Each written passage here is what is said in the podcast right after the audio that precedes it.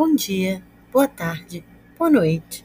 Você está escutando o podcast Inglês na Augusto, uma audioaula da professora Renata para as turmas de língua inglesa na Escola Augusto Vasconcelos, do terceiro ao sexto ano.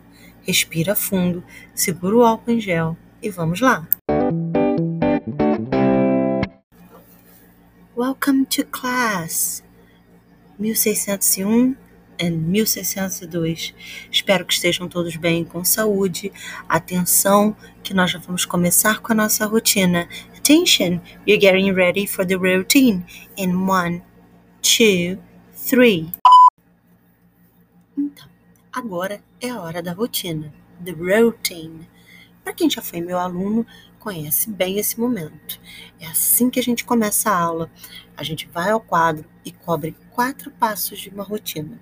O objetivo da nossa rotina juntos é escutar e falar inglês logo assim que a aula começa, certo? Então, nós vamos repassar os passos da rotina. Não vai ser a mesma coisa, porque vocês não vão estar me vendo e eu não vou estar vendo vocês. Mas a gente vai tentar. Vocês se esforçam daí e eu me esforço daqui, ok? Então, vamos começar. Number one, primeiro passo da nossa rotina, the first step, é o counting boys and girls. Afinal, o que, que é isso? Counting boys and girls. No primeiro passo, a gente conta os meninos, the boys, e as meninas, the girls, na sala. Depois a gente soma esses números e vê quantos alunos tem na sala de aula. Esse primeiro exercício é para a gente memorizar os números, ok? Como não dá para ver quantos alunos tem aí, eu quero que você pense quanto vocês acham que tem. How many students are there in your class? Você sabe quantos alunos tem na sua sala? vinte, trinta, doze? Quem é que sabe? Ok? Vamos pensar aí. Eu penso daqui, vocês pensam daí. Eu não preciso pensar, eu sei, eu tenho a lista. Mas pensa aí na sua casa. Number two. Segundo passo da nossa rotina é o nosso weathercast, quando a gente fala do tempo. Como é que está o tempo aí? Na sala de aula, a gente olhava pela janela e descobria como é que estava o tempo. Se estava ensolarado, se estava chovendo, se estava nublado, se estava tempestuoso. Como é que está o tempo aí fora da janela da sua casa? Sunny, ensolarado. Cloudy, nublado. Stormy, tempestade. Windy, ventando muito. Como é que sai? Aqui, na minha casa, it is sunny. Está ensolarado.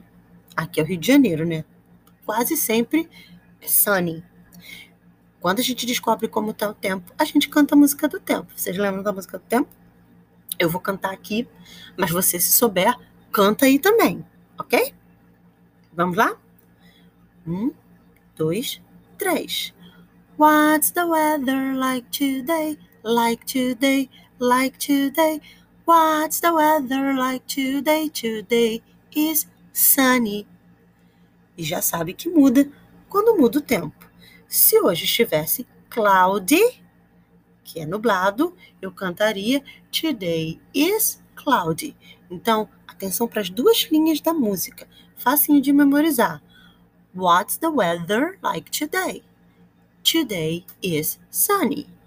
What's the weather like today? Like today, like today. What's the weather like today? Today is sunny. Fácil, né? Agora vocês estão lembrando. Não é a mesma coisa quando vocês não estão aqui. Então você vai cantar na sua casa, igualzinho você canta na sala de aula, hein? Para mostrar para a família a força desses pulmões. Pode cantar para a mãe, pode cantar para a avó, pode cantar para as paredes, mas canta com vontade. Right? Terceiro passo da rotina é a nossa data, the date. Para falar a data em inglês, você precisa saber o dia da semana, você precisa saber o número do dia, precisa saber o mês e o ano, tá? Eu vou deixar aqui embaixo do episódio os links para os vídeos para vocês lembrarem de todos esses nomes que a gente já aprendeu no ano passado, ok? Então, vamos lá. Hoje é quarta-feira, dia três de março, ok? Então, se eu fosse dizer isso em inglês, eu diria quarta-feira, Wednesday, March, que é o mês, third, que é o dia, e dois mil e vinte e um, que é o ano, ok? Então, repete comigo. Today is Wednesday, March third, dois mil e vinte e um. Repete comigo o ano, dois mil e vinte e um. Repete o mês, March. Repete o dia, third. E o dia da semana, Wednesday, que é quarta-feira. Facinho, né? Moleza. O último passo, e era o nosso passo preferido na sala de aula, era o greeting time, a hora de cumprimentar os colegas. Então, a gente escolhia um cumprimento e saía cumprimentando os colegas na sala, junto com os nossos puppets. Lembra deles? Lobato, Maria, Godofredo, os nossos bonequinhos, nossos mascotes. Pois é, eles estão todos aqui em volta. Vocês não estão vendo, mas eles estão por aqui, tá? Você vai escolher um greeting. Se for de manhã na sua casa, pode ser um good morning. Se for de tarde, pode ser um good afternoon. E se for de noite, pode ser um good evening. E deseja um good evening, um good afternoon, um good morning. Bem gostoso para alguém que você ama e que esteja por aí perto de você, ok? Cobrimos nossa rotina. Foi fácil, não é? Não levou nem cinco minutinhos. E aí, agora a gente está pronto para começar. Are you ready? Você está pronto? I am. Eu estou. So, let's go.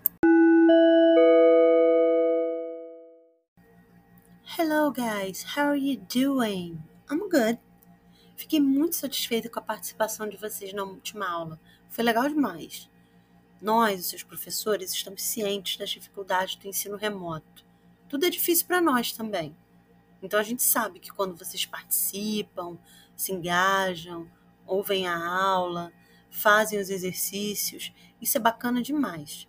Thank you for staying with us. Obrigado por ficar com a gente. Eu sei que eu adiantei na aula passada que a gente ia tratar de nationalities and countries hoje, que são países e nacionalidades. Mas eu mudei de ideia. A gente tem um tempinho, nós não estamos atrasados e eu não quero correr com vocês. Então eu decidi trabalhar mais uma aula com um pouco de leitura e exercícios escritos, que eu acho super mais difícil de fazer, mas que é um sucesso, vocês amam. Me explica aí esse mistério, gente. Que a gente pede para fazer um trabalho oral, vocês não fazem, mas fazem o escrito. Não entendi nada. Hoje, o material principal que a gente vai trabalhar é um texto que vai estar num formulário.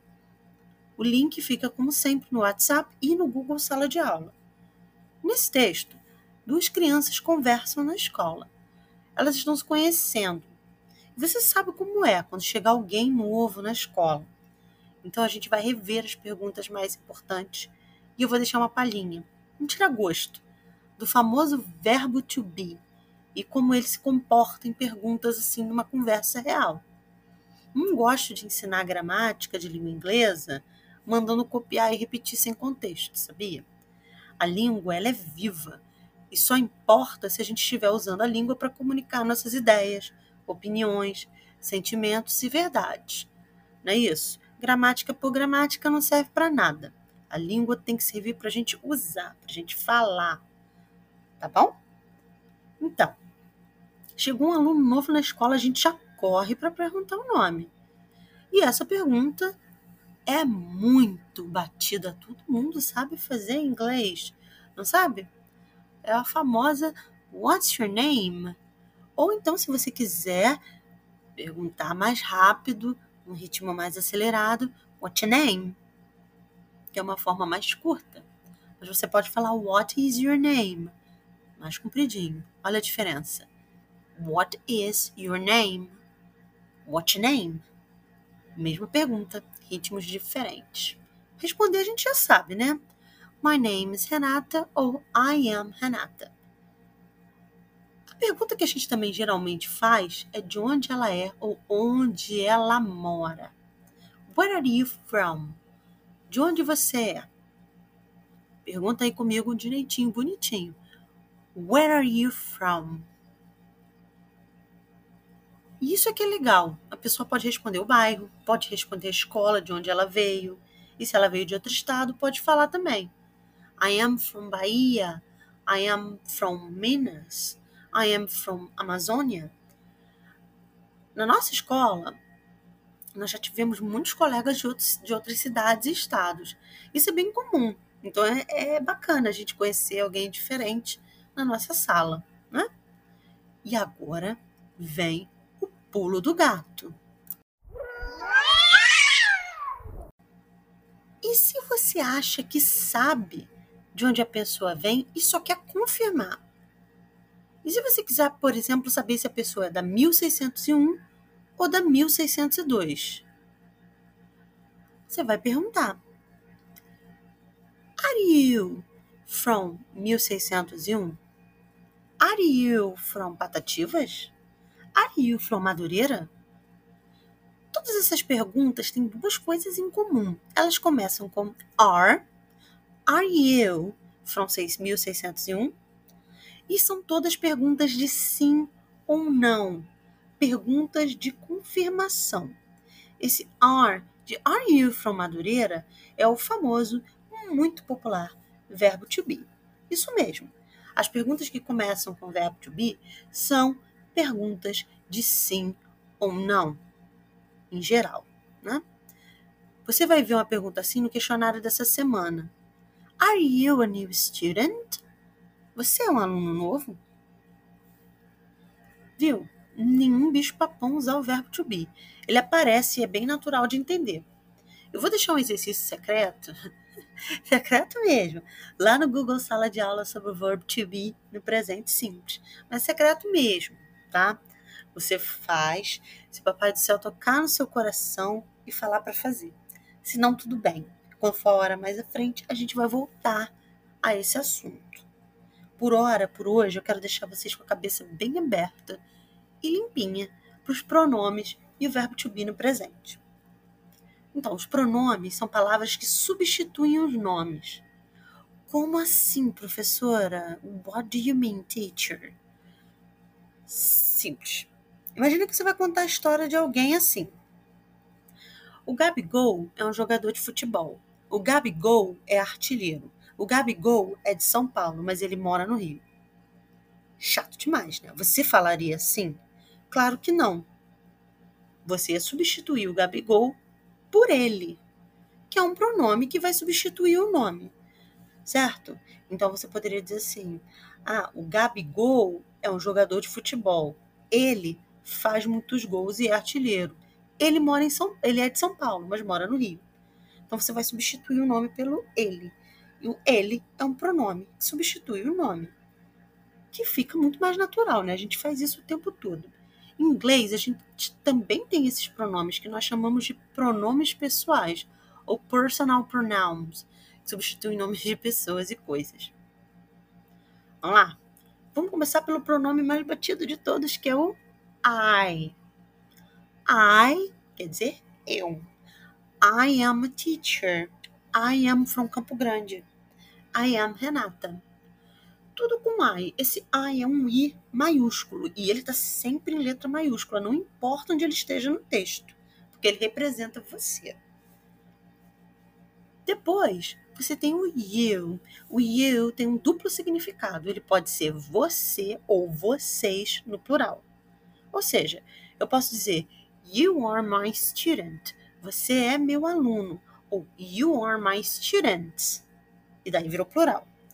E aí você vai me perguntar: ai, teacher, como é que eu vou saber se é plural, se é singular? Como é que eu faço? Bom, você vai saber pelo contexto, né? E pelas palavras que vêm depois. Então, fica ligado quando você ouvir um you, tá bem? Daí você tem o he e o she. He and she são ele e ela. Uma dica para lembrar do he e do she é pensar naquele desenho antigo, né? Pergunta para os seus pais que eles vão se lembrar. She-Ha e He-Man. Eles eram irmãos e tinham desenhos separados. A She-Ha era uma menina e o He-Man era um menino. Então, se você estiver falando de uma mulher, vai usar o she. Tipo, I love Tia Susana. She is my teacher. Ou então, você vai dizer assim: My teacher is Rosemary. She is so nice. Ela é tão legal. Se você for falar de um homem, você vai usar o he. My favorite player is Gabigol. He is great. Ele é ótimo. Ou, Tio João is very nice. He is my music education teacher. Ele é meu professor de educação musical. E tem reviravolta. Opa! Você também tem o it, que é um pronome singular que pode significar ele ou ela, mas não para pessoas, só para coisas, cidades, objetos inanimados. Diferente do português, onde as coisas têm gênero masculino ou feminino, tipo a tesoura, o caderno, a mochila, em inglês isso não tem muita importância. O it cabe certinho para falar de coisas que não são humanas, tá? E que por isso não tem gênero, não são nem homem nem mulher, né? Caderno não é menino nem menina, é simplesmente um caderno. Vocês lembram daquele filme de um palhaço assassino que matava crianças e fez muito sucesso? O It, a coisa. Então, eles usavam It porque ele não era bem uma pessoa, ele era uma coisa. Portanto, ele não era nenhum homem, nenhuma mulher. Ele era uma criatura estranha, né? O It.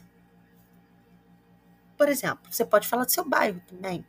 I live in Campo Grande. It is a big neighborhood.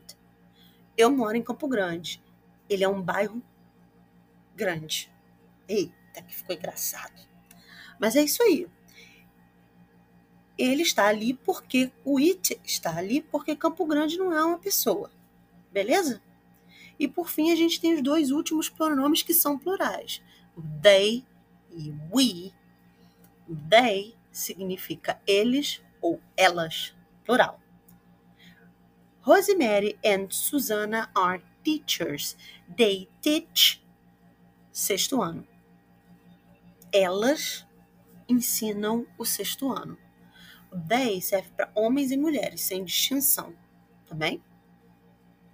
E o we, que quer dizer nós. We are from Augusto Vasconcelos. Nós somos da Augusto Vasconcelos. A diferença do we para o they é que no they você está falando de outras pessoas, eles ou elas. E no we você está se incluindo, nós. Para cada construção dessas frases, você deve ter notado uma diferença, não é? É que o verbo to be muda de pessoa para pessoa, no plural e no singular.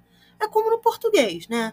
Eu sou a Renata, eles são professores, nós somos alunos, ela é minha colega.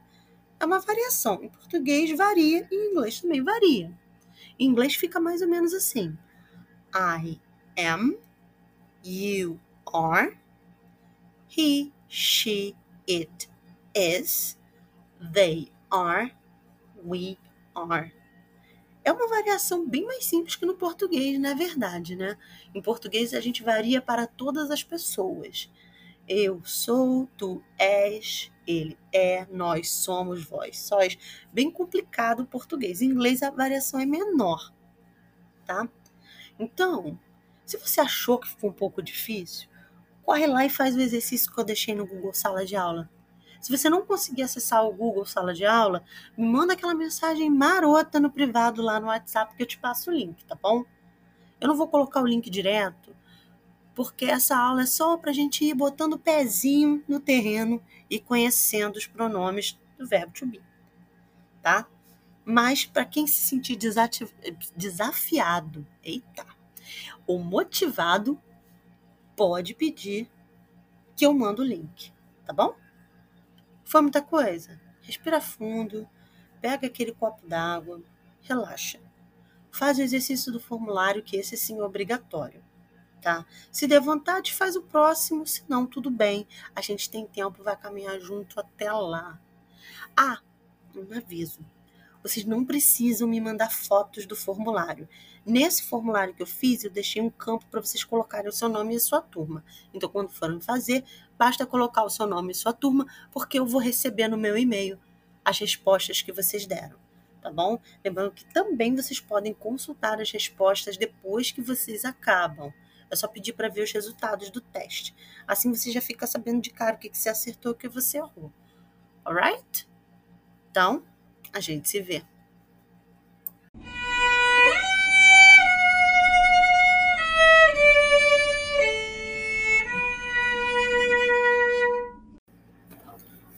Chegou aquela hora triste, que é a hora da despedida.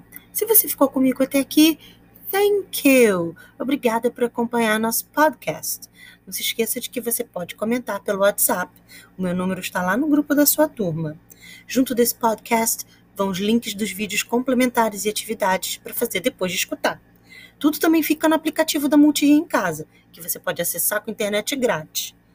Qualquer dúvida é só perguntar. Você já sabe. Estamos aqui de terças às sextas, de oito da manhã até as três da tarde. From Tuesday to Fridays through eight until three. Se a gente não estiver online, não tem problema. Manda dúvida que no horário certo a gente responde. Pode mandar pelo Zap ou pelo aplicativo da Multirio no Google Sala de Aula, o que você achar mais fácil. So, see you next week. Love you. And goodbye.